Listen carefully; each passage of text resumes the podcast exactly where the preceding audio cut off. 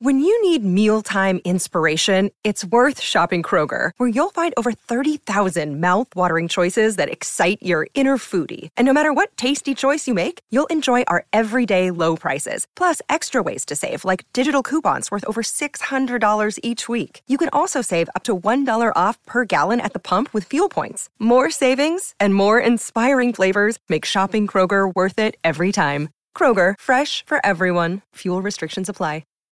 This episode is brought to you by Shopify. Whether you're selling a little or a lot, Shopify helps you do your thing, however you cha-ching. From the launch your online shop stage, all the way to the we just hit a million orders stage. No matter what stage you're in, Shopify's there to help you grow. Sign up for a $1 per month trial period at shopify.com slash special offer, all lowercase. That's shopify.com slash special offer. You are listening to a White Phosphorus Pictures podcast.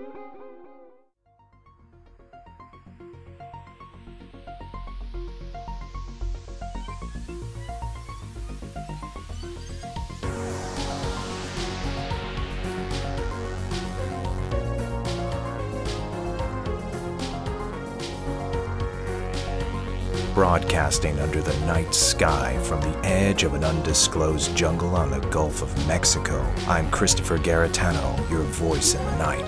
For the next hour, allow me to be your guide into the bizarre unknown, the fantastic macabre, and together we'll journey to that borderland between fiction and reality, a place beyond all rational explanation. We are now off to the witch.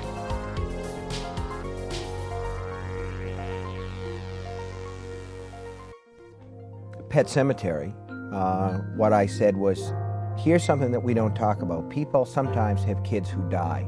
There are terrible things that happen, um, and sometimes a child will die young. And in Pet Sematary, that happened, and I followed the family through the grieving process, and then the father goes out to the graveyard and digs his, his son up and tries to bring him back to life. That can't happen. That is a total make believe thing, just in case any of your viewers out there thought that they could dig people up and bring them back to life. It doesn't work that way. But in fiction, sometimes it can. And the important part about it, you know, I, I like to say that fiction is a lie, but good fiction is the truth inside the lie. That was a 1993 interview with the mighty Stephen King regarding perhaps his most terrifying novel, Pet Sematary. It offered fantastical ideas of cursed ground and blasphemous human resurrection. It's a cautionary tale of grief and a work of fiction, yet it scared people to the bone since its release in 1983. Is there a hidden formula that, no matter its level of unbelievability or stark reality, that is consistently terrifying amongst horror novels and motion pictures? We'll have a discussion with tonight's guest after this commercial break. After these messages, we'll be right back.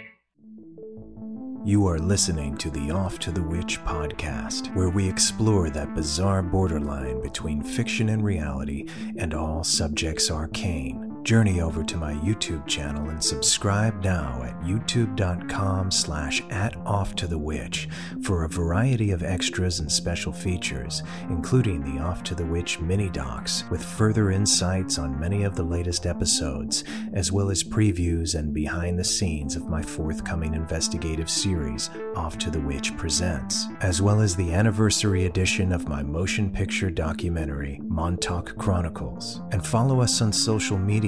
All links are available at linktree.com slash Garetano7, G-A-R-E-T-A-N-O 7. And stay tuned for more Off to the Witch.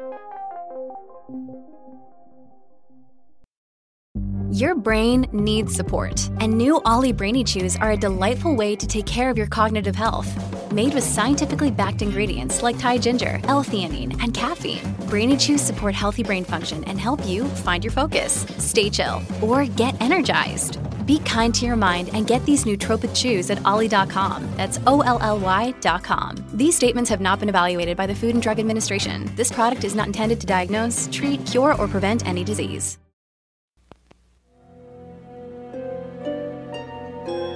If unrelenting fear is your idea Who's there? of fun. If you have a need to be terrified,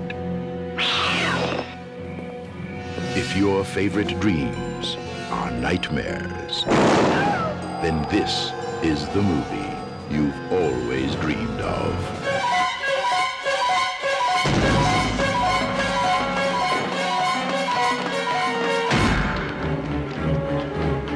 You can handle more than 100 jolts of 100% pure terror, then you might be ready for Terror in the Aisles, a totally unique, non-stop roller coaster ride through the most frightening moments of the greatest terror films ever made. In the Islands.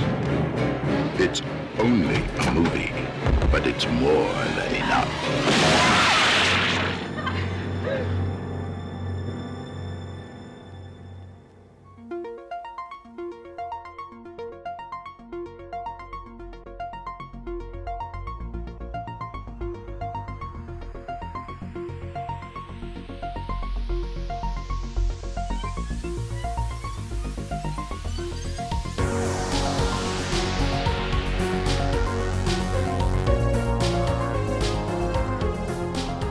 Welcome back to Off to the Witch. I'm your host, Christopher Garetano, and tonight's guest, Bob Brodmerkel, joined us once before for episode number 29, The Cursed Island.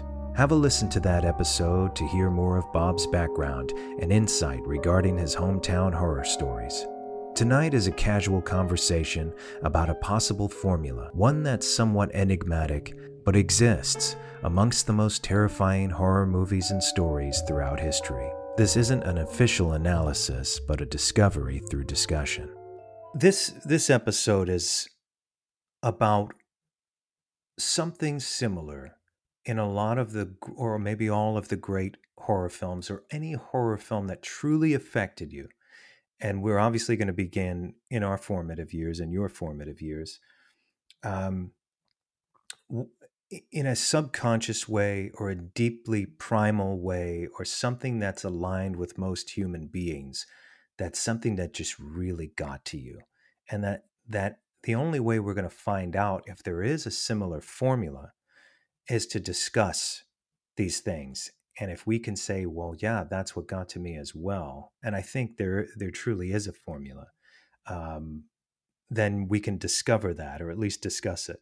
So going back to your childhood, um, if you can name a couple of the the very first horror films that you watched, or even the first horror film that you watched, that truly, truly scared you, and why?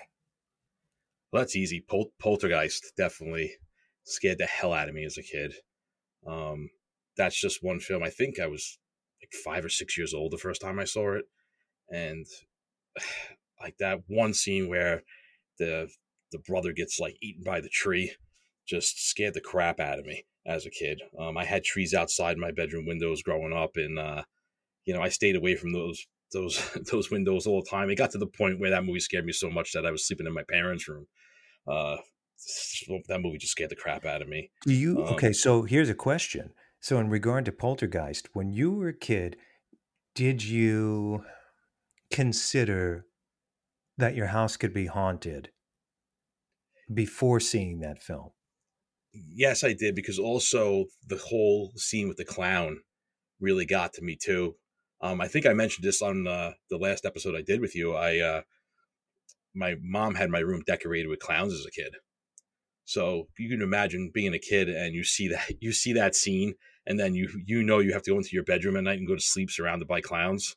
Um, that whole psychological mishap in my head of like looking at those clowns and like i said i swore i saw one move one night. It could be because i saw that film. Who knows? Um but yeah i definitely it definitely brought that concept into my head that maybe my house is haunted that maybe everybody's house is haunted and this is what happens to kids. What you're describing is something that i think a lot of children obviously were and are afraid of because Poltergeist has scared generations of people. Do you think it's when it comes to a movie? Yes, it's those elements, okay, like the idea of something like a tree coming to life or a spirit in your home that you can't see, but it can see you and you can feel it, or, you know, toys coming to life. Why is it that kids everywhere would be afraid of something like that? Well, it's because kids kids have great imaginations, and you know if your toys come into life trying to kill you, it would, be, it would obviously scare the crap out of you. Most kids look at their toys as their comfort, their innocent, you know, innocent stuffed animals that would never hurt them, or you know their action figures to, of their heroes. Um, if they if they came to life and tried to kill you, like kind of like in Poltergeist with all the toys like floating around the room and everything, that's traumatic because those are things that you're those are the things that are comfort for you. Now they're your enemy. Sure, and it, you know you wonder. Imagine like Steven Spielberg and Tobe Hooper and probably a couple of other people all sitting in a room together uh, talking about this like you know this is why it's going to scare and if we do it just this way and you um, you pace it just like this. You know, obviously that film was designed, especially Spielberg. I mean, like ILM, all those scenes were heavily storyboarded, well thought out, well designed production design.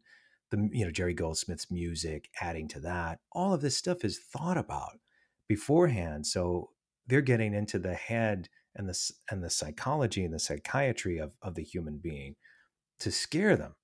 Uh, so they knew what was going to scare us when we were kids and for the most part, it, it does scare us. I do have a question though. Have you've seen the Poltergeist remake, right? Yeah, I have. I have watched it once. It just didn't have the same effect on me as the original, though. Right. And it's funny because I've gone back and watched the original a few times, and I say to myself, "Well, what was I so scared of as a kid?" You know, I laugh about it now, but back then it was scary. You right. know that that movie mm, kind of messed up my childhood a little bit. You know, the way I looked at things and stuff. So, especially clowns. Right. You know it's a mean? similar story, but in the execution is completely different between the two films. And the, the remake is, uh, you know, unwatchable in my opinion. Like yeah. I just, you can't sit through it. Um, but the original was pure, purely thought out, even though it was derivative of uh, a Twilight Zone episode and a few other things. It was still had its own voice, and there. Were, uh, okay, see it's interesting that you brought up poltergeist. There are so many things to to consider. You know there's the haunted house right? There's like you said the comfort of toys you know kids toys are not supposed to be scary to them. So the idea that is we're going to turn these things into things that are terrifying to the children you know your dolls your your toys and maybe it's done to death by now and uh, people have to start thinking of something else but back then it's it still worked beautifully and the way it way it was done the execution um, can you talk a little bit about how the same story can be done by two different people and you you literally have one that's so effective and the other one that isn't? Like what what's the difference? I think a lot of it also has to do with the the timing. Um we have so much technology now um, you know, especially a lot of our, a lot of like my children, I know are they're basically like uh, desensitized to a lot of violent things. Where I think we didn't have back then in the '80s, we didn't have, we weren't desensitized to a lot. You know, we didn't have as much information that we do now. We didn't have the internet. You know, we only had like what 30 channels on the television set. We had to go to the movies to watch us to watch a scary film in a dark theater.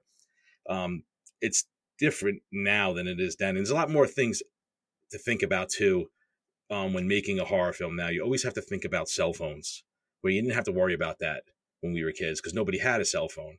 Now it's almost like you have to, as a as a filmmaker, you have to figure out well how are we going to eliminate the cell phone in the in the film because people are always going to be thinking, well, why don't they just make a phone call and get help? Um, you know, we have the, tech, the technological differences is, was what does it for me but I think in terms of poltergeist, it has a lot to do with being desensitized. Um, it it worked for us back then because it was something that was psychological that we didn't, we didn't really want to think about. Now it's everywhere. all a lot of power. You have all these paranormal TV shows. You have you know all these things online. You have YouTubers like you know going to these haunted places.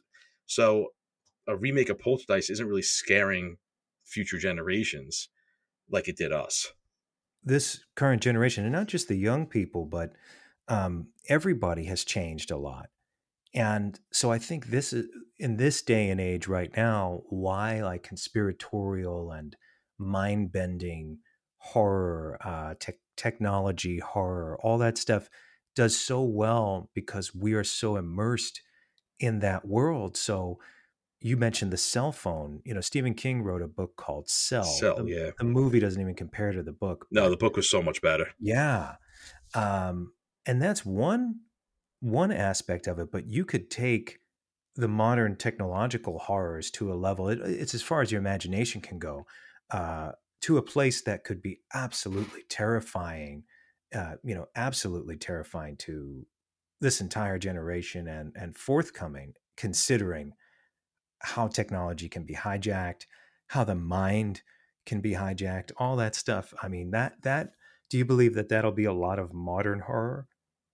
Yeah, definitely. I definitely do think because yeah, you have to consider the times. You know, especially with like I said, technology. You're gonna, they, you know, horror, I feel like horror films are gonna have to adjust to that.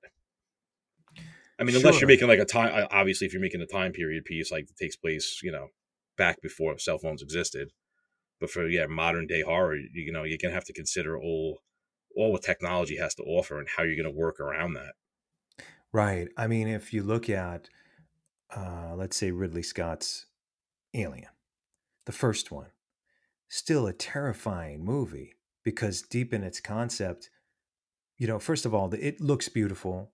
It looks better than most movies that take place in space that are all rip-offs of it, even to this day.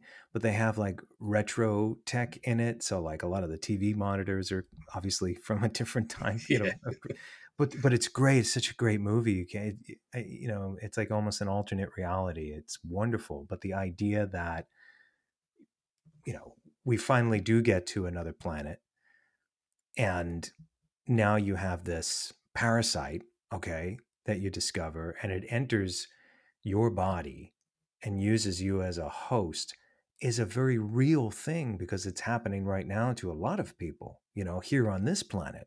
So imagine an alien situation, and obviously they knew that back then. How did you? Do you were you very young when you first saw Alien? Yeah, I think I was probably, I probably sort of, uh, I didn't, I know I didn't see it in movie theaters. I know I saw it when it came out on VHS. Um, I was probably like maybe like nine or ten years old, I believe, when I saw it. And you know, it was another, it was one of those films that scared the crap out of me. All these f- films that take place in space on spaceships with aliens on them, I've always like freaked me out because it's the claustrophobia of not being able to escape.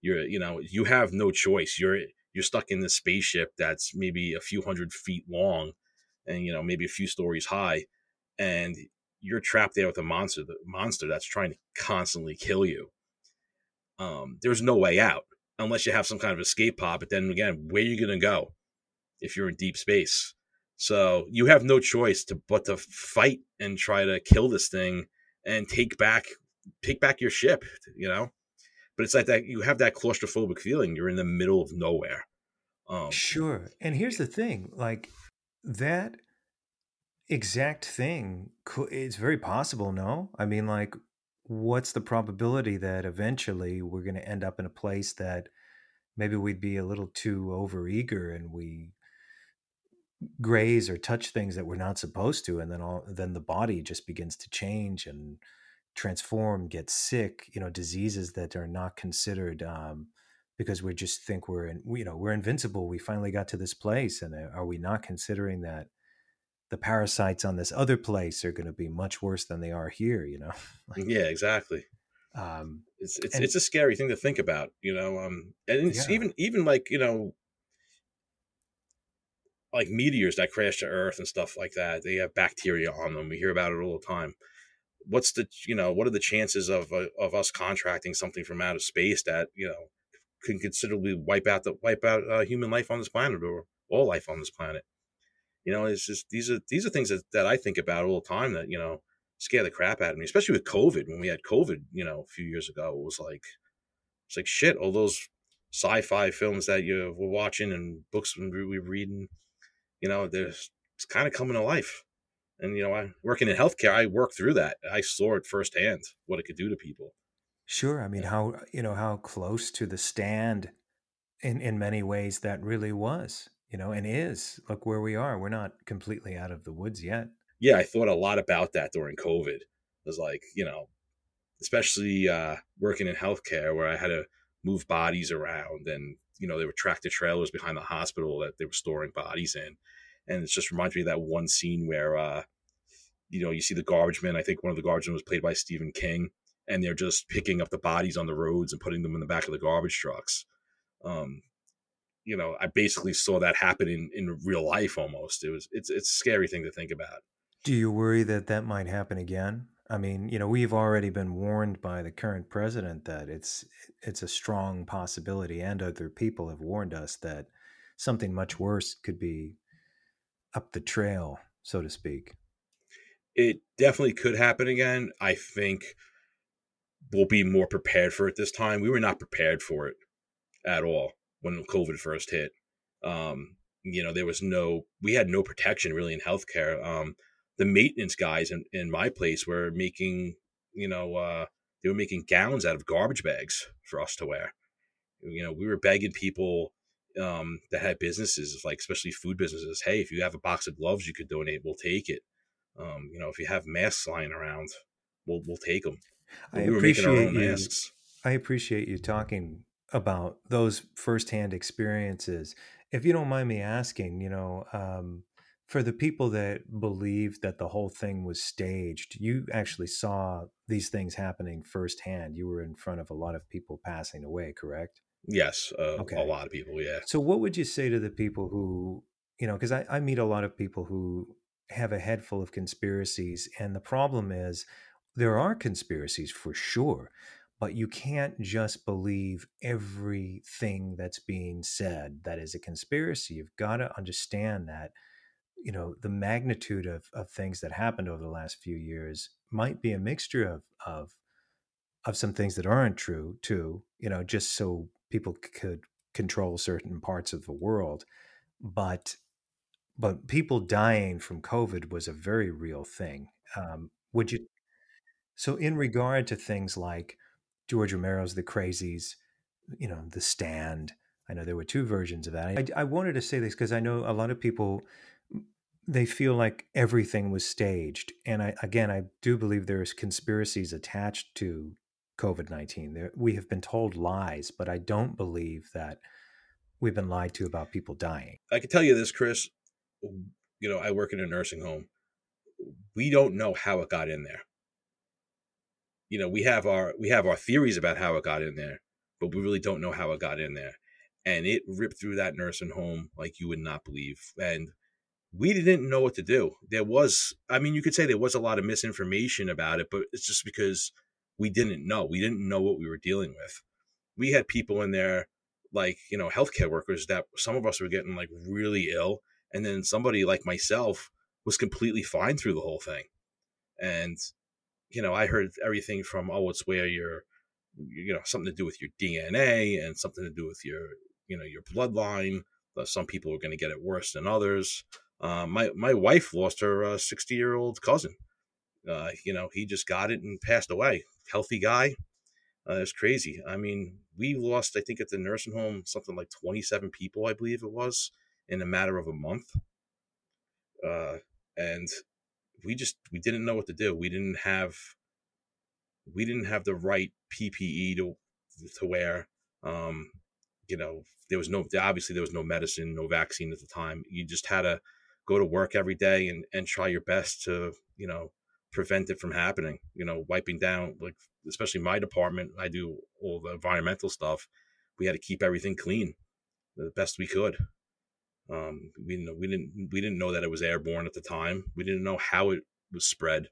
We just knew that we had a job to do and we had to try to beat this thing.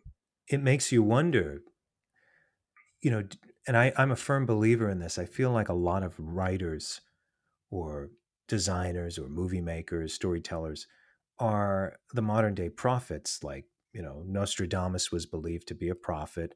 Uh, and then eventually it just kind of segued over to writers, you know, like H.G. Wells and Jules, Jules Verne and people like that to start, and then moving its way forward in time.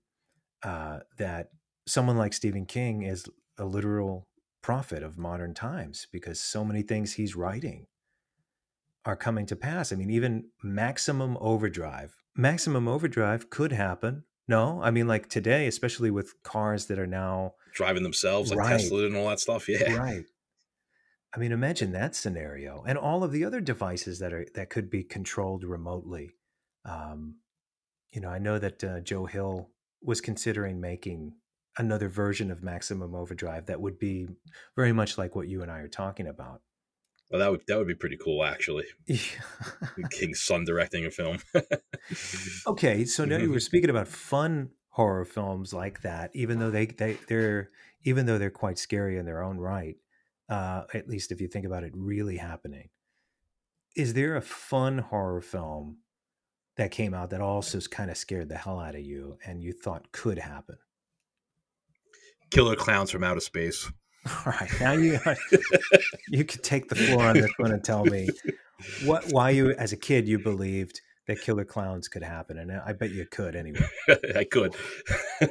well, I don't know if it could happen, but uh, you know that would be my worst nightmare come true because uh, aliens scare the crap out of me, and clowns just put the two of them together, you know, and uh, have them turn me into cotton candy. That's kind of freak me out. Okay, so that's totally interesting to me. So you brought that up. Now, all of the kids from our generation, when we were kids, we were kind of primed to be afraid of interdimensional creatures. Now you have an entire generation of adults, and I speak to a lot of them, that believe, and, and, and again, science could lend to this, you know, um, that creatures or beings are now coming out of these other dimensions. Now, we are the generations that grew up watching stuff like that in fiction or so called fiction. And now you have generations of people that are that believe that they have seen these things. How do you feel about that? And again, I'm you know I'm not uh, trying to push you in any particular direction. You can tell me however you want to tell me. So I'm glad you actually asked this question. Recently, I was watching on YouTube um, about people who experience near death experiences, and one of the one of the, this one guy was talking about the movie Communion with uh, Christopher Walken. Right, um, that's about Whitley Strieber. Yeah. So in that in that film, there's a scene where Christopher Walken, I guess he wakes up or whatever, and the the gray aliens are there, and there's like these little like dwarf looking guys. Um, they're all black, and he starts dancing with them, and they look like they're all having fun. So this guy was saying that when he saw that film, it reminded him of a near death experience he had, and he was saying that he, I think he he like uh, died died like a drown. I think it was a drowning or something like that. And he said he felt his soul leave his body, and he shot across space and time and he ended up laying down he found himself laying down in this hospital room surrounded by these little got little guys about two three foot tall you know short stubby dwarf looking um, aliens and gray aliens as well and then there was a, a human like figure there with like long hair long gray beard and when he woke up they were all surrounding him and he was very scared and very confused. And one of the little uh, dwarf creatures said, "Oh my God, he doesn't remember us." And he said to him, "What are you talking about?" And they all started laughing at him. And then the human-like figure said, "We're your family. You just forgot because you went on a trip, and we helped you through your trip." And they started to explain to him how he you know he was living this life on earth that he was transported to earth to learn about experiences um, feel pain feel pleasure um, what it's like to eat food what it's like to you know have fun and experience all these different things that we experience as a human being and that they were his real family um, but there was a complication in them sending him to uh, to Earth basically to to live this human life, and uh, he wasn't done yet, and they had to send him back. So he laid back down in the hospital bed, and they pulled what he said was like a like a skin covered blanket over him, and he shot back across the uh, universe back into his body here on Earth. So my whole thing is I'm thinking about this, and I'm saying to myself, you know, it's weird. We talk about interdimensional beings and all that, and people talk about the gray aliens all the time. Uh, people who have been abducted by aliens say that they've been strapped down to a table and experimented on. What if, what if really this is what's going on with us? Like, what if we we we do have another family on the other side of the universe, and this is almost like kind of like the the Matrix in a sense. Um, we're coming back here to just experience what it's like to be a human being, but our real lives are, where when we when we pass away, we go back to our original family. I mean, we must consider that as a possibility. We have so much of it in story that we that we tell. It's almost like we inherently know. And then the other thing is th- that's curious about this is that perhaps part of the rules of the game or the ride, as Bill Hicks said, you know, it's a ride that we're on, um, would be that we're not allowed to know until it's over. Because none of us have been able to fully discover or decipher it. Like we get close, we have ideas, we hypothesize, but, you know, like you were saying, it's when the ride is over, that's when you'll see everybody. And uh, maybe it isn't, it's already in our folklore because people say, you know, oh, when I'm dying, you're not dying when I'm dying, I see all my relatives welcoming me. Well, maybe we're getting off the ride and everyone's like, What did you think? Imagine it's like, oh my God, imagine if it's like that. Yeah, no, it's such a mind blowing theory. Uh, you know, and I was I'm listening to this and I'm like, the first thing that came to my head was, you know, alien abduction. Like, what if alien abduction, these people experiencing it, maybe it's like a glitch in the system, you know, and uh, they're really not trying to experiment on us. Maybe it's just the way this system is used. They hook stuff up to our spiritual bodies to make us experience what we experience on Earth, and it's just them fixing it, and we're waking up during it. I mean, it's a, it's a mind blowing theory, but uh, you know, hey, yeah, it's, it's, no, it's certainly a lot to think about, and uh, not a not a bad thought, you know, because I I am not part of the camp of people that believe when it's lights out, that's it. Like it just doesn't make any sense. A million other things that make sense before that would. Sorry, I just don't buy it. Um, and so, okay, I mean, we it, for some reason I thought of that uh, slasher film uh, from the '80s, April Fool's Day, where yeah, I remember that film. right, and so like the main characters think that everyone's dead. They get into the room and everyone's alive at the end, and it's one big joke. I don't know this whole, that whole scenario just made me think of that for some reason. It popped into my head. So, um, yeah, uh, reeling it back to earth for a second. yeah, exactly. and again, I'm, uh, you know, I've thought about this. I believe that there's much more, and and that we are, you know, like when Robert Roger Ebert, uh, the film critic, died. You know, he had said before he actually expired, he was like, "Oh, this is all one great big hoax," and he said that to his wife. Now he couldn't speak, but he had typed it in his little machine and then he died. And he was a big fan of that movie Dark City, which it was. yeah, he was. You know, aliens hoaxing the human race. Yep. Okay, but one thing, one movie that you know um, unanimously everybody uh, can agree upon that is terrifying and also one of the greatest movies ever made. Some people say it's the greatest movie ever made. Is Spielberg's Jaws, and um, that movie was so perfectly done and even in its i don't know why everyone says that the shark looks fake. It never did to me you know? And when people bring it up and say oh it looks so fake it's like that was never a thought that crossed my mind. I bought that movie 100% regardless of the shark looking fake or not. And we're talking about the only jaw in my opinion jaws one. The 1st one, talking yeah. about you know, I know I know the Italian uh, part five was the best one, but Jaws five. A lot of people don't realize that one was made. I think I saw that once, and I don't even remember anything about it. they just they didn't they didn't respect copyright law, so they were just like, yeah, let's make a Jaws five. but no, the first Jaws, Do you remember when you first saw it? I know I was young, and that first scene was was terrifying. Um, with that with the girl swimming at night, and she just gets pulled down, and you don't even know what's what did it to her first. You know what grabbed her, and honestly, I think that's the reason why I don't like swimming in the ocean, especially the Atlantic Ocean here on Long Island. My my wife makes fun of me all the time because I hate the beach. But my thing is I don't like because of that movie, I want to be able to see and swim in clear water. I want to be able to see what's below me. And you know, you've lived on Long Island. You you swim you swim the beaches out here, and you know it's the water is very sandy, very brown, and you can't see anything. So whatever's underneath you, you don't know. You don't. And we've had a lot of shark attacks here on Long Island in the past few years, and I, you won't catch me out in the ocean. No way. Um, I, I'd rather prefer to swim in a lake.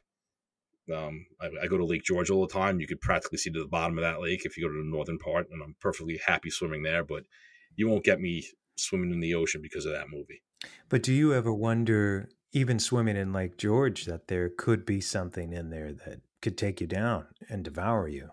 Well, you know, they do say that it does connect to Lake Champlain, and they have the champ, the Lake Champlain monster. But you know, I don't think the chances of that happening are very slim.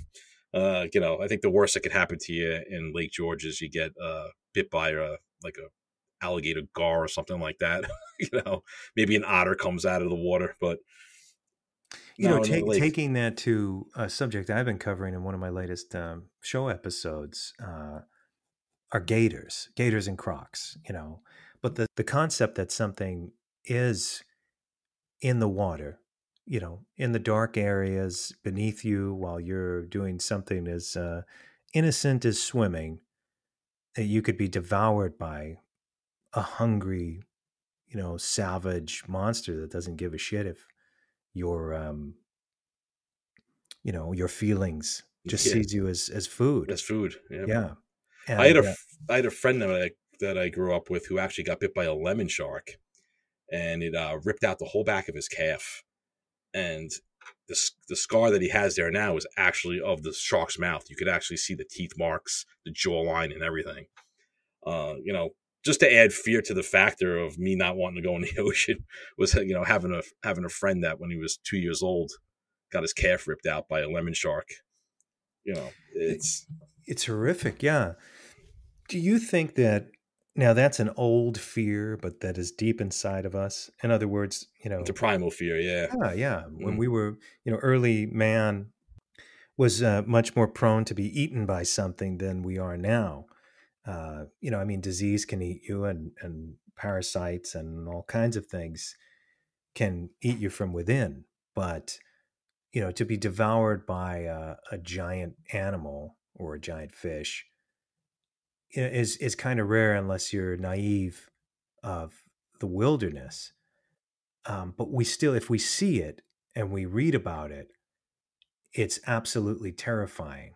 And you know, these days I do my best to avoid going into any of those situations. You know, like I know how dangerous the wilderness can be, and some people just aren't like they. You know, I I've seen people, you know, having Instagram right you're seeing people alone, like young, fragile uh, females out there to get their selfies in the wilderness, um, have no idea what they're up against. You know, they they don't they're not, not really thinking about it, and it's uh, it's odd how how how these horror films have been out there yet. I don't know. Partially, I think some people are more afraid of the supernatural than they are of the natural. Yeah. Well, it's like um, I met this guy a few weeks ago um, at the a brewery that I go to. This brewery 27A here on Long Island in Lindenhurst. Great place. I'm gonna give him a little plug there, Chris. I hope you don't mind. no, um, I, I, met, mind. I met this I met this guy there. He came in one night. He was from the most northern part of Alaska. I forgot the name of the town, but he said it's the same town that the that they based the movie uh, Thirty Days of Night on, that vampire film.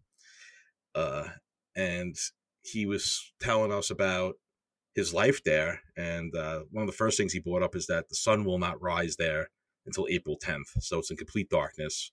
Um, I think he said it's a town of around seven, eight hundred people. Um, and one of the biggest problems they have in that town is polar bears and grizzly bears. Uh, the polar bears are coming right into the town sometimes and just walking around looking for the next meal. Uh, he was telling me that they actually build the houses with two front doors. So they have a front door that is out, like they have two front doors. So it's a front door, then there's like a little foyer, and then the second door to go into the house. Now, that first front door, it's actually against the law in that town to lock that door because of polar bears and grizzly bears. You have to give people a place to escape to. And in that little foyer between the two doors, there must be a loaded gun at all times. And this is for people to be able to protect, uh, to hide in there if a bear comes into town, and to be able to protect themselves if the bear tries to get through that first door. Um, That's amazing. This, this guy was a he's part of a search and rescue team with the helicopter and like you said, you you see these people, these people on Instagram in the middle of nowhere taking selfies. You know, some kind of animal behind them, and they're getting too close to an animal. He was saying a lot of people like to go up there, especially hunters. That you know, these wealthy people from California come up there with their rifles and wanting to shoot themselves a reindeer, and you know they want to go live out in the wilderness for a few days. Uh, and a lot of people go missing and most of the time they go missing he, he was telling us he would find body parts just in the woods somewhere and they knew a polar bear had gotten hold of them and killed them or a grizzly bear he had just one incident he was telling us he actually showed me a video it was a father and son that were in the wilderness there um, they came across a cave um, and i believe it was a the grizzly bear came out of the cave attacked the guy ripped his nose and his jaw off and his son the guy actually got lucky. He was able to reach for his handgun and put the gun underneath the uh, bear's jaw and pull the trigger, and he got one round off, and he killed the bear. But his wow. son, his son actually recorded him, and he was talking. The guy had no jaw and no nose. Like all you just saw was his eyes and just blood everywhere. And he was able to talk because he was a he was like a EMS. He was EMS, so he knew how to clear his throat to be able to talk and he was actually giving his last will and testament in the video to his son. Wow. And he he ended up living. They he ended up uh, get um having all these major surgeries to repair his face. Um, I know he said something about they grew his nose with using um stem cells. He had to go to Sweden for that, and they were able to regrow a nose and, and implant it on his face. And I saw before and after pictures of it, of it, and they did a really really good job. Um, he even has the bear uh, the bear hide is is the rug in his in his living room now too, and it's still got the bullet hole in his head. But it's just crazy that like you know we think we're safe living in cities and towns here, you know, here in the lower 48, but these people they're they're not at the top of the food chain there. The polar bears and the grizzly bears are.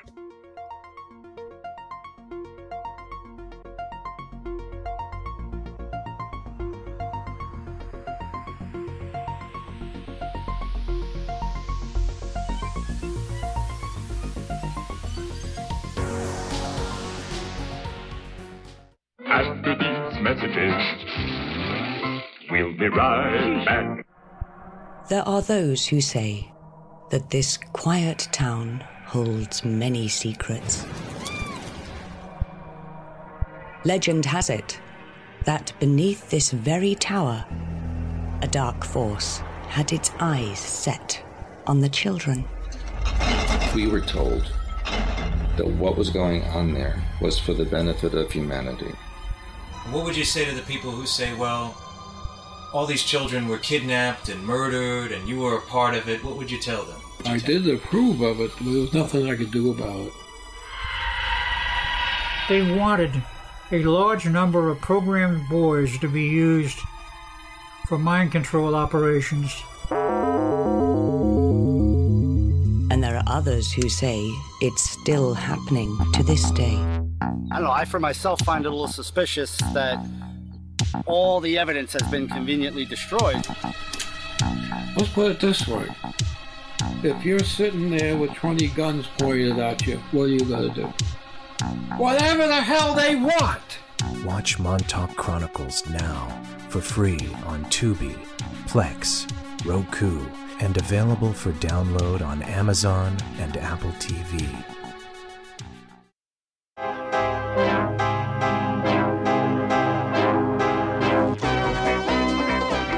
This series presents information based in part on theory and conjecture. The producer's purpose is to suggest some possible explanations, but not necessarily the only ones, to the mysteries we will examine.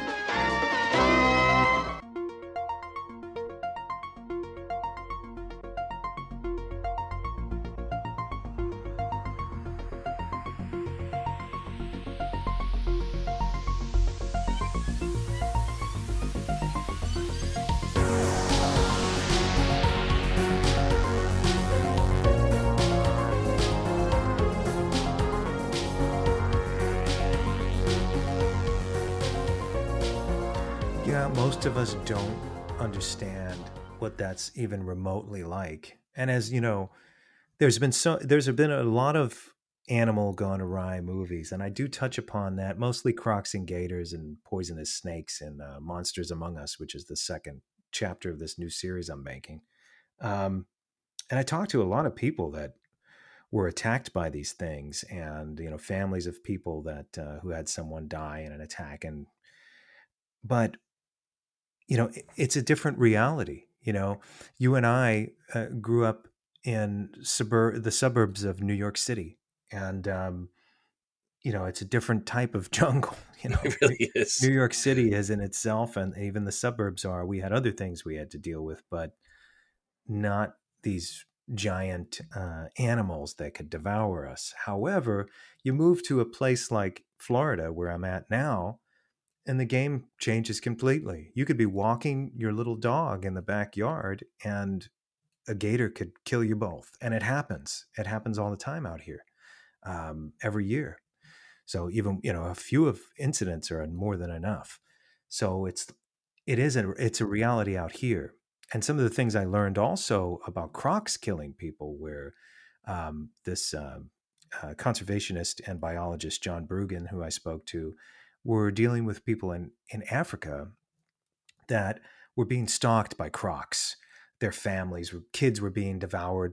You know, grown men were being devoured, and he was teaching them. Even though he's a conserva- conservationist, even though he's a, a conservationist, he was teaching them how to deal with them and, and kill them. And you, yeah, I, I saw I saw something on TV about that not too long ago. he may have been in that. Yeah, it might- have been him because it was a yeah, it was like a, a tribe or something that lived along this lake, this lakeside. I think it was close by that connected to the Nile River, and this Nile crocodile was just coming into the village and just grabbing people. It's amazing, Yeah. yeah. And and again, we've you know there are some great alligator films. The one with Robert Forster is fantastic. You know, that's the one we I think you grew up watching too. It was a drive-in movie, but it's great. You know, and what did we have the uh, the 4:30 movie in the early 80s where they would play movies like that. But there was this urban legend in New York that if you know you flushed a gator down the toilet, Toilet, yeah. right, and they would they would survive in the sewer systems. There's truth in that. Yeah, And it- recently, they, they they found the gator not too long ago, a year or two ago. Somebody had let one go um, out east here on Long Island. I think it was in Shirley or, or Riverhead somewhere, and they found they found the uh, like a it wasn't a big alligator, but it was you know roaming around in the in the woods out there, and now they have it in the aquarium.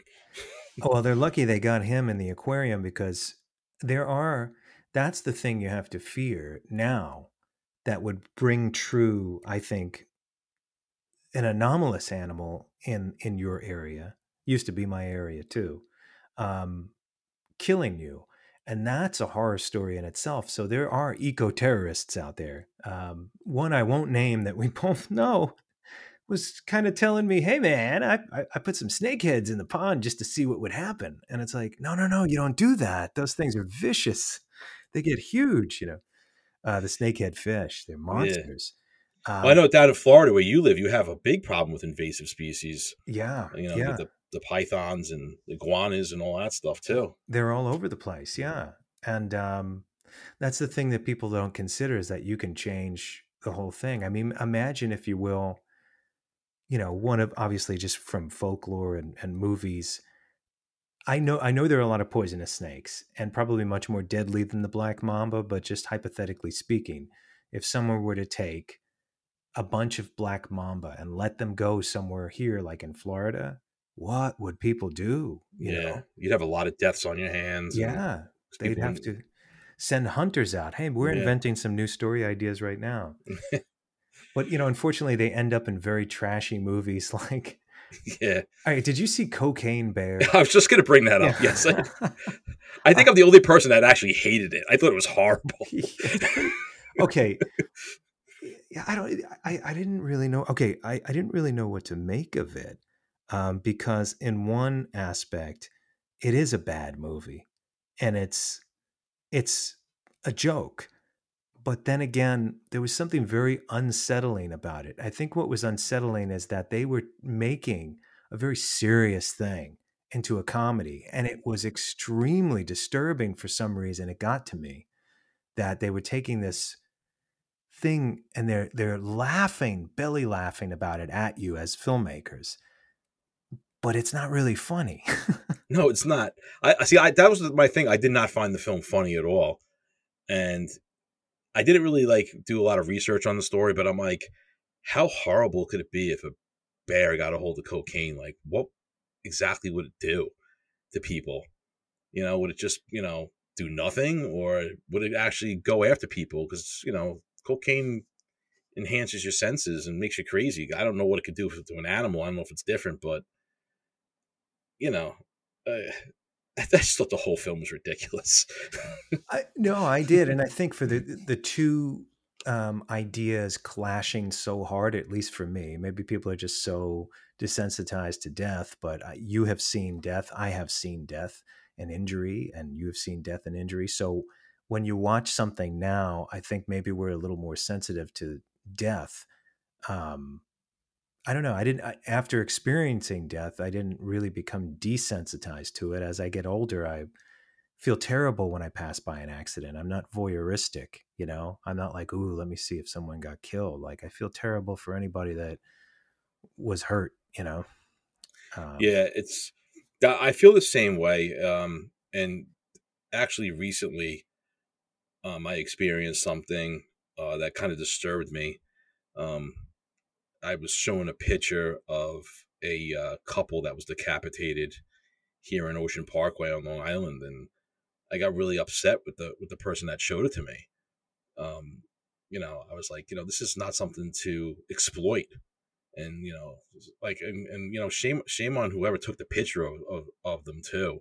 Um, it was a horrifying image. I mean, the the guy had no head, and his wife pretty much had a wire going through her throat, and you could see that you could see it. You could see the fear on her face, on on on her dead body. How her body was pressed against the seats, and this cable cutting across her her her throat. It was horrifying, and you know people were laughing about it, and I know it made its way onto the internet too. But I'm like, that's that's somebody's life that was just taken, you know, from an accident. It's not something that should be exploited. You're bringing up so many incredible things to talk about. Um, so, okay, this is real. This pertains to everything we're talking about tonight. And I had some uh, another horrific thing that I saw that people were laughing at that I wanted to tell you about. But that what you just mentioned says it all, because these movies are designed to affect us, and they do for for reasons. If if if we're in touch with life, now you've seen a lot of things in your life. I have too, and it's almost like I was I would have been desensitized to that photo. I don't know if I would have made fun of anybody in a car accident back then, only because I experienced tragedy at a very young age. But I wouldn't. It would not have made me as sad and empathetic as it does now when I hear about somebody getting hurt. You know, um, and only because I've felt so much since then that I. How could you? It's such a private and tragic moment that so many people felt pain from the image that people are exploiting online and passing that picture around and perhaps they haven't felt pain yet what do you think about it I think you know it's more of it doesn't pertain to them. Uh, you know, it's not somebody they knew. It's not, you know, it's not an experience that they had. So in a way to them, it's, it means nothing. It's just another, it's just another death. It's just another car accident, you know, and like you said, we, we see it in, in the, in the films that we watch, the horror films that we watch, the horror films that we make. Um, but I think, and it's kind of what we're talking about right now, horror always has a message uh, horror film is not effective if it doesn't have a message, if it doesn't pertain to social issues or what's going on in the world right now. Um, it's it's our experiment in fear. You know, that's what horror films are. They're there to. It's almost like you know you, are entertained, but you're also in a way you're, you're making people think. You're educating people about certain things. You're opening people's minds. That's what that's what horror's always been to me. If I can't get if I watch a horror film and I can't relate to it in some way, then it's it's not a, it's not a good horror film to me. Um, so that's what I think it is with people like you know that exploit images online. They think it's funny. It's just that they really haven't gone deep into that experience yet, and I'm not necessarily not necessarily saying that they're bad people for doing it, but I just feel like people don't think in terms of you know bad, when bad things happen if it doesn't affect them then they, they have this attitude like who cares? Yeah but then there are those of us i didn't know the people in the car. I know what you're saying. That's exactly and you're exactly right about those particular people. Then there are those of us who, you know care. our heart goes out to whoever's yeah. hurting from that and and the people that it happened to. A similar image i saw uh, not human but two animals. There was a, a big gator attacking a turtle and it was a female turtle. It was probably one of the most horrific things I've ever seen, and it um, there were a lot of people just giggling about it, and the alligator was biting onto the turtle's undershell and then eggs started pouring out of the female turtle. I had to, I, it came across me because these things are like shoved at you on Instagram. I look up animals a lot, and then sometimes that garbage shows up. But then again, is it garbage? It's nature, and yeah, you know the alligator has to eat i suppose. It's it's a monster you know but there are people that love alligators too and try to show you that some of them are not these vicious beasts. They just they have to eat they eat their thing and and nature is violent. It is violent yeah and i was just going to say that. it's not a disney film so um so i tried to look at it in two ways but i couldn't get that image out of my head. But there were some people sympathizing for the turtle, you know, um, and that the fact that it, you know, it was going through this horrible torture of being eaten alive.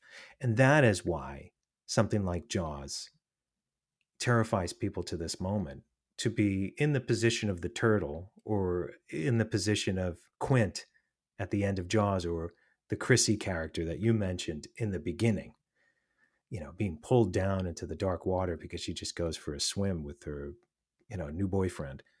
Um, that's happened to people.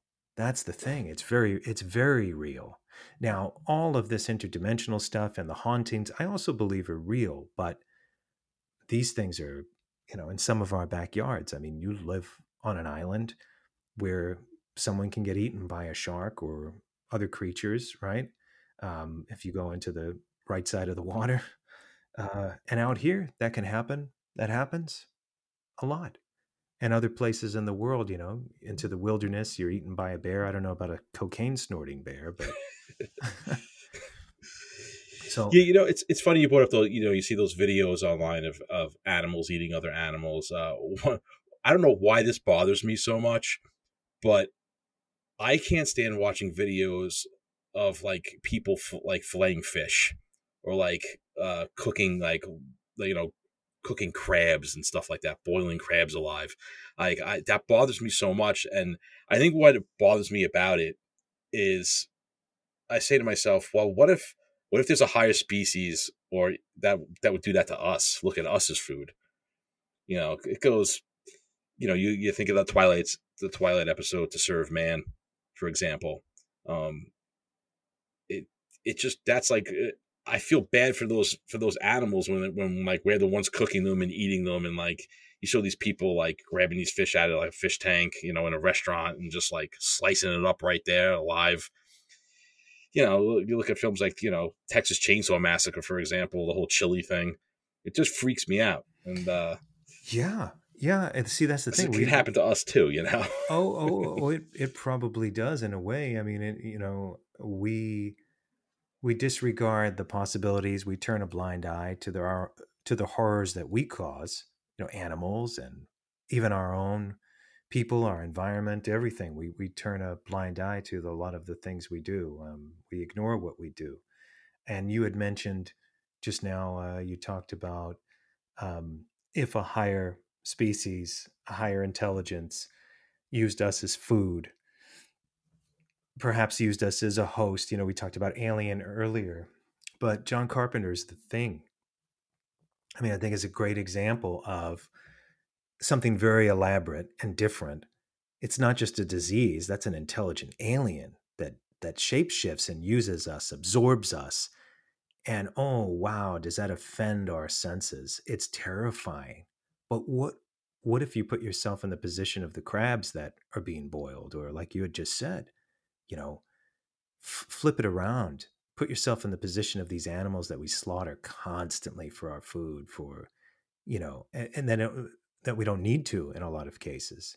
You know, we could eat something else, but we decide to torture these things and slaughter these things and take these things from their environment. Uh, and and again, I'm not making protest right now. I'm just discussing the psychological effect of something, let's say, like the thing. You know, why is that so horrific? It was so horrific that it almost shut down John Carpenter's career. It wasn't a bad movie and it, by any extent, yeah, it's it's one of the greatest ever made. In my opinion, it's right up there with Jaws. But it was so horrific and so offensive to human existence, you know. Yeah. Well, it's um, like that one scene where they're all in, you know, they're all gathering around to try to figure out who who has the thing in them, and they're taking the blood and they're putting it in like the little petri dish and what are they like electrocuting it or something, right? If I remember correctly and then like the petri dish was heating like up a heating up a wire. Yeah, it was like a wire. Yeah, and like the thing would just like explode, and then they knew who had it in them and who didn't. Like that scene itself, where they're just going around putting that wire, you know, in each thing, and oh, it's it's scary. And uh, you know, thank God at the end, uh, Kurt Russell's character had the had the sense to just, uh, you know, kill everything around, including himself. So, well, I have an odd feeling we're going to see mm-hmm. another one. I know that the that Blumhouse has been coaxing John Carpenter to do a sequel. Sequel. I, he has talked that he has certainly considered it, and obviously Kurt Russell is having another golden age in his work. You know, yeah. um, wasn't the remake like kind of like a soft reboot though? Also, well, I mean, I only pre- watched it. It was I a prequel. Prequel, yeah, that's yeah. right. Yeah, I only watched it once, and I and kind of just slipped my mind. I just remember the ending. I didn't think it was awful. You know, it just didn't have. Every filmmaker has a voice, and every filmmaker has depth. And I think that the person that made the prequel cared enough to try to make it like John Carpenter the best he could. But he's not John Carpenter, and he's not John Carpenter in 1982. Exactly. And, and John Carpenter in 1982 knew he was making a masterpiece along with Rob Bottin, Dean Cundey, you know, uh, Ennio Morricone doing the score, Carpenter doing stuff.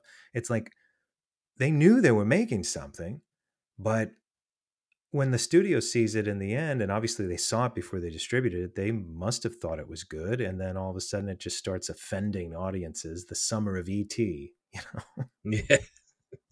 So I remember I remember that box cover in the video store too, growing up with the uh you know, you, you had it, it was like basically like uh, the the coat that they were wearing with like a light shining out of it, right? And like it was shining into the thing. I remember that like that box cover always scared the crap out of me as a kid, and oh. I, I finally got the courage one day to rent it. I mean, it's one of the most violent movies ever made. If you really think about it, it's just wow. You know what happens in it. I know it's a it's fantasy violence, but it's still violent and, and very gory. And um, I was afraid of my family dog after that movie. You know. I oh was, yeah. You know, I was worried that the thing was in the dog. it was a, what was it? A German Shepherd or Belgian Malinois, right? In the film. Yeah, yeah. Is that is that the type of dog you had? No, I no. just just the idea of the thing being in Your the family dog. dog, yeah.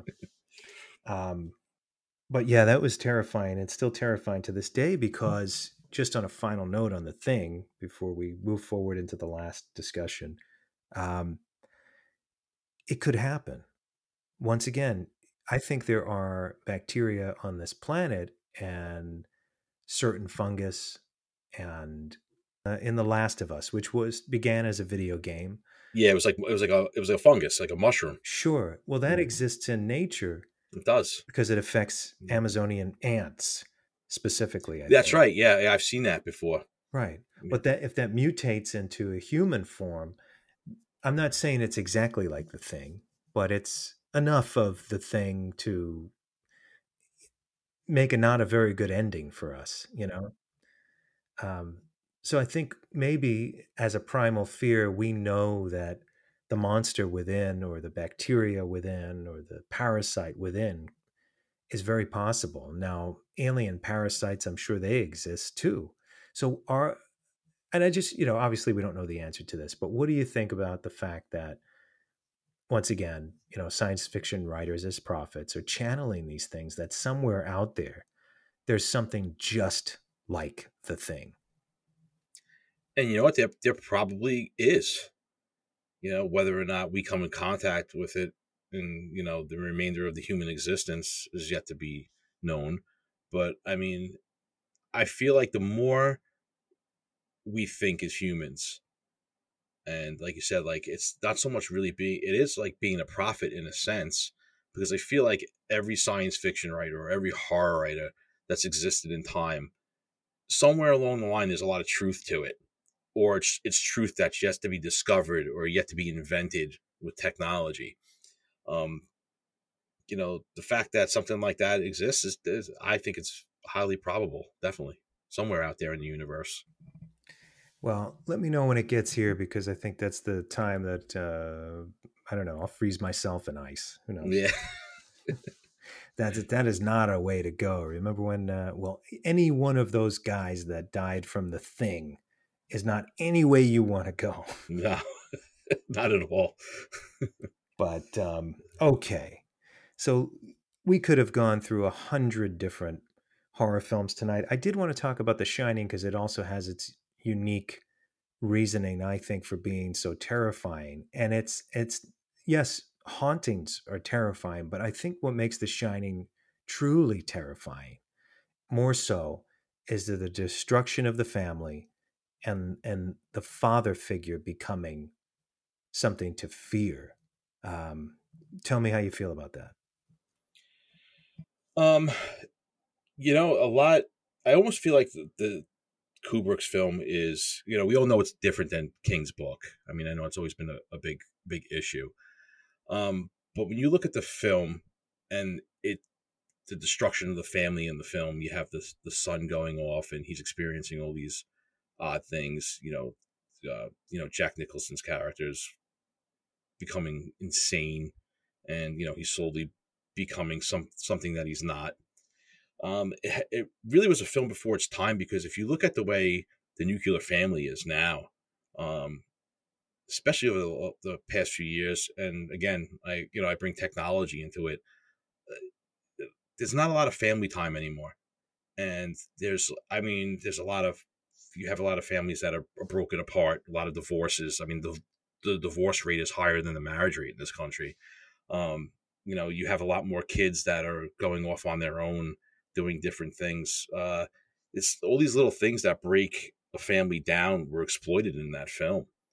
Um, you know, I I see sometimes even with my own kids, as a father, you know, uh, especially with the cell phones and the technology, and man, I could I could go crazy over over this topic, um, and how it relates to, to all different films that are out there now. Um, Yeah, I mean, but this way of thinking brings up ideas for more horror films. You know, the, oh, this discussion alone, to me, it's like, wow, I, you know, I, I there were many seeds planted for other film ideas just just from this discussion. and you know, it's also like you look at The Shining and what went on in that film and how it ends, and you know, there's that supernatural element of like, what if there's these these spirits or these demons and that are taking over people's bodies and making them the way they are. Um, and you know, you bring your own spiritual beliefs into stuff too. Um, you know, you always there's always like that what if factor, like what if they really were possessed, or is it like some kind of mental disorder or, or something in the environment that creates madness within people? You know, I, I work with people that have Alzheimer's and and dementia, and there's this thing called sundowning where when it becomes dark outside, some of these people actually get violent, and you know they they'll hit and they'll scream and they'll yell and they'll do all kinds of crazy things. Uh, but there's also that that side of you that says that that you know almost sometimes I say to myself, well, what if maybe, maybe maybe there is like possession there somewhere, you know? I yeah, I know. I, I certainly consider that. It's been a discussion, you know, that there might be these kind of Lovecraftian, you know, uh, amorphous energies that cling to us and amplify perhaps anger, violence, um, confrontation, even certain desires, you know, and then whereas some cultures perceive them as demons or possession um, that they could be these when I say Lovecraftian, I mean like, you know, um, some of the things that were written in like From Beyond, the idea that there's this other parallel existence all happening at once. Maybe we can't see each other. Maybe they kind of float around and attach themselves to us and they just thrive off of extreme emotion. You know, we don't know because we're not truly exploring any of these ideas, but I think that there are strong possibilities. Yeah, and you know, getting back on the whole the family subject too. Um, you know, you, I look at it a lot. You know, I see it with my own family, with other people's families. Um, you know, I have I have siblings and everything, and you know, one of my one of my my sisters just went through a horrible divorce, and you know, it's kind of tore apart her her family with her sons and everything, and um, you know technology has a play in it. Like i said before like i see with my own kids with the cell phones they're obsessed with the cell phones and it's hard to even make family time. Uh you know it's like my daughter sits down at the table and you know she takes out her cell phone and, and me and my wife are like put your cell phone away. Have a real conversation with us. Just today my, my my daughter got in trouble for school. She got her phone taken away in school for just having it out. And you know it's technology takes away from family time and you know there's all these different factors of pressure also. Um, you look at the economy you know people losing their jobs that's another thing that takes a takes a you know a hit on the family. Uh, and i feel like there's you know there's the horror films out there like the shining and hereditary like that exploit that that destruction of the nuclear family being that we've really lived through kind of a dark age and we're kind of still going through it i mean we're only in the beginning of 2024 and um, i have a feeling we're going to see a lot happen this year. I don't believe it's going to change with a whimper. I think I, I, would like for that to happen but i think some odd things are going to happen between now and whatever change we go through next year and the year after. And so but with that you know artists are out there and they get inspired to tell stories and in a lot of times when times are dark the movies are heavier and the horror films are darker. Do you feel that we'll see a lot of horror films in the next, within the next decade or the rest of this one, um, that touch upon everything we've experienced? They must, right? Oh, oh, definitely, without a doubt. I think there's a. I think horror's having this re- resurgence now with uh with films that touch on these topics that we touched on tonight and do go and they are starting to go deeper into the meeting. I mean, yeah, we're always going to have our our um our slasher films and such, but I feel like it's going in the right direction again. I felt like there was a little bit of slacking for a while, but now I feel like certain films that are coming out are really touching on, you know, the problems that we're going to face in the future and the problems we're facing right now.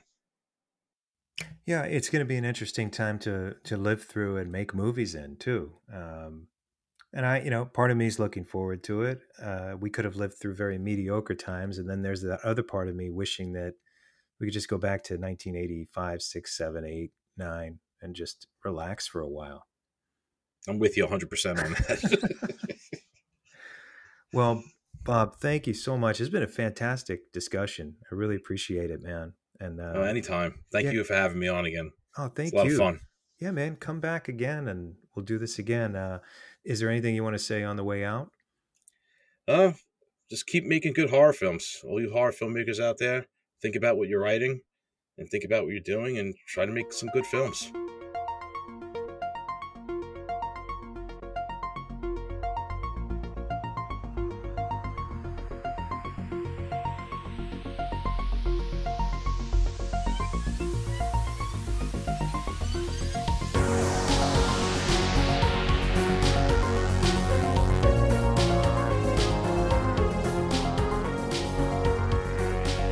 Welcome back to Off to the Witch. I'm your host, Christopher Garetano, and I want to thank you for joining our conversation tonight. It's interesting to know why we're triggered into fear by way of fiction. There's something, whether it be terror or joy, that we all share, and it proves that we're more connected and alike than we allow ourselves to know. Until next time.